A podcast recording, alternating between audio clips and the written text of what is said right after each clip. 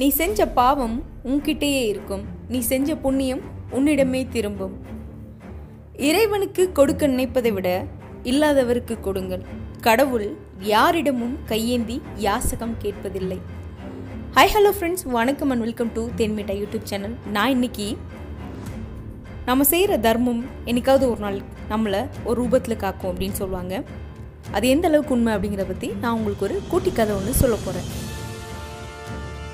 இறக்கு குணம் உள்ள பெண் ஒருத்தவங்க தினந்தோறும் இலையில ரெண்டு இட்லிகளை வச்சு பசியோட போற யாராவது இதை எடுத்து சாப்பிட்டோம் அப்படின்னு நினைச்சு தினமும் அவங்க வீட்டு செவர் மேல அதை வைக்கிறாங்க.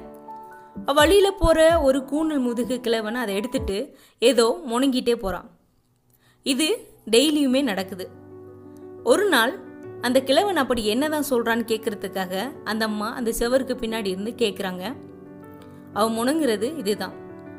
நீ செஞ்ச பாவம் உன்கிட்டயே இருக்கும். நீ செஞ்ச புண்ணியம் உன்னிடையே திரும்பும். தினந்தோறுமே இதை சொல்லிட்டு போனா. தினமும் இட்லி வைக்கிறேன். எடுத்துட்டு போறான் நீ மவராசியா இருக்கணும்னு கையெடுத்து கும்பிடல. காலில் விழலாட்டியும் பரவாயில்ல. இட்லி நல்லா இருக்குன்னு பாராட்டலாட்டியும் பரவாயில்ல. ரொம்ப நன்றி தாயேன்னு சொல்ல கூட ஏதோ செஞ்ச பாவம் உன்கிட்டே இருக்கும் செஞ்ச புண்ணியம் உனக்கே திரும்பணும் தினம் தினம் உளறிட்டு போறானே அப்படின்னு நினைச்சு இந்த அம்மா ரொம்பவே கோவத்துல புலம்புறாங்க. இவன் என்ன பித்தனா இல்ல சித்தனா? பரதேசி பைய? அப்படின்னு சொல்லி கோவத்துல அந்த கிழவனையும் திட்டுறாங்க. நன்றி கேட்ட கூணுன்னு நினைச்சு மன உளைச்சலுக்கும் அழகி போறாங்க அந்த அம்மா. இது இப்படியே தொடர்ந்து நடக்குது. நாளடைவில் அவங்களோட கோபம் தலைக்கேறி கொலவெறியா மாறுது. ஒரு நாள் இந்த கோவத்துல இட்லி மேல விஷத்தை கலந்து செத்து தொலையட்டும் அந்த கிழவன் அப்படின்னு நினைச்சு அந்த மதில் மேல வைக்க போறாங்க. ஆனா அந்த அம்மாவுக்கு மனசு கேட்கல மனசு ஏதோ கலங்கி போகுது. கை நடுங்குது.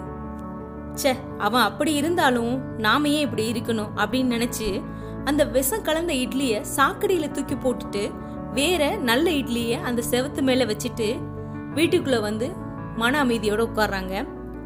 வழக்கம் போல அந்த கூணல் கிழவனும் வர்றான். இட்லி எடுத்துட்டு வழக்கம் போல நீ செஞ்ச பாவம் உன்கிட்டயே இருக்கும். நீ செஞ்ச புண்ணியம் உன்னிட்டயே திரும்பும்.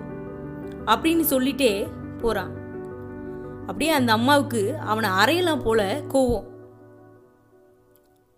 அன்னைக்கு மதியானம் யாரோ கதவு தட்டுற சத்தம் கேட்டு கதவு திறந்து பார்க்குறாங்க வாசல்ல ஒரு இளம் வயது வாலிபன் ஒருத்தன் கசங்கிய உடைகளோடு தள்ளாடினபடி வந்து நிக்கிறா வேலையோடு தான் திரும்புவேன் அப்படின்னு சொல்லிட்டு ஒரு மாசத்துக்கு முன்னாடி வேலை தேடி வீட்டை விட்டு போன அவளோட ஒரே மகன் தான் அவன்.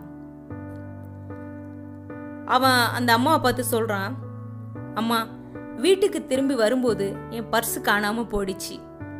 கையில காசு இல்லை. தெரிஞ்சவங்க யாரும் கண்ணில் படல. மணிக்கணக்கில் நடந்து வந்துட்டு இருந்தேன் நல்ல வெயில். ரொம்ப பசி வேற மயங்கி விழுந்துட்டேன். கண்ணை முழிச்சு பார்த்தப்போ யாரோ ஒரு கூணல் முதுகு கிழவன் என்னை தூக்கி உட்கார வச்சு ரெண்டு இட்லி கொடுத்து சாப்பிட சொன்னான்.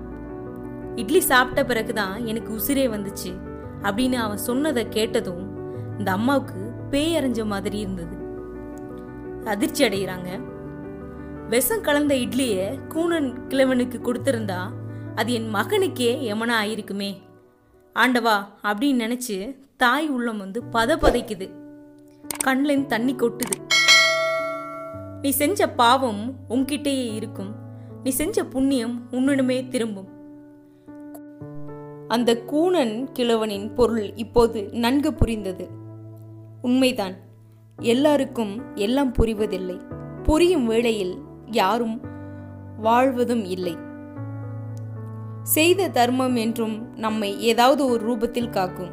ஏதேனும் ஒரு தர்மம் செய்யும் சிந்தனையை வளர்த்து கொள்ளுங்கள். வாழ்வில் தப்ப ஒரே வழி முகம் கோணாத தர்மம் மட்டுமே. என்ன நண்பர்களே இந்த கதை கேட்ட உங்களுக்கும் நாமளும் யாருக்காவது உதவி செய்யலாமே அப்படின்னு தோணுதா? ஆமா நிச்சயமா. தானம் அப்படிங்கிறது நாம யாருக்காவது பெரிய வகையில உதவி பண்ணணும் அப்படிங்கிறது கிடையாது.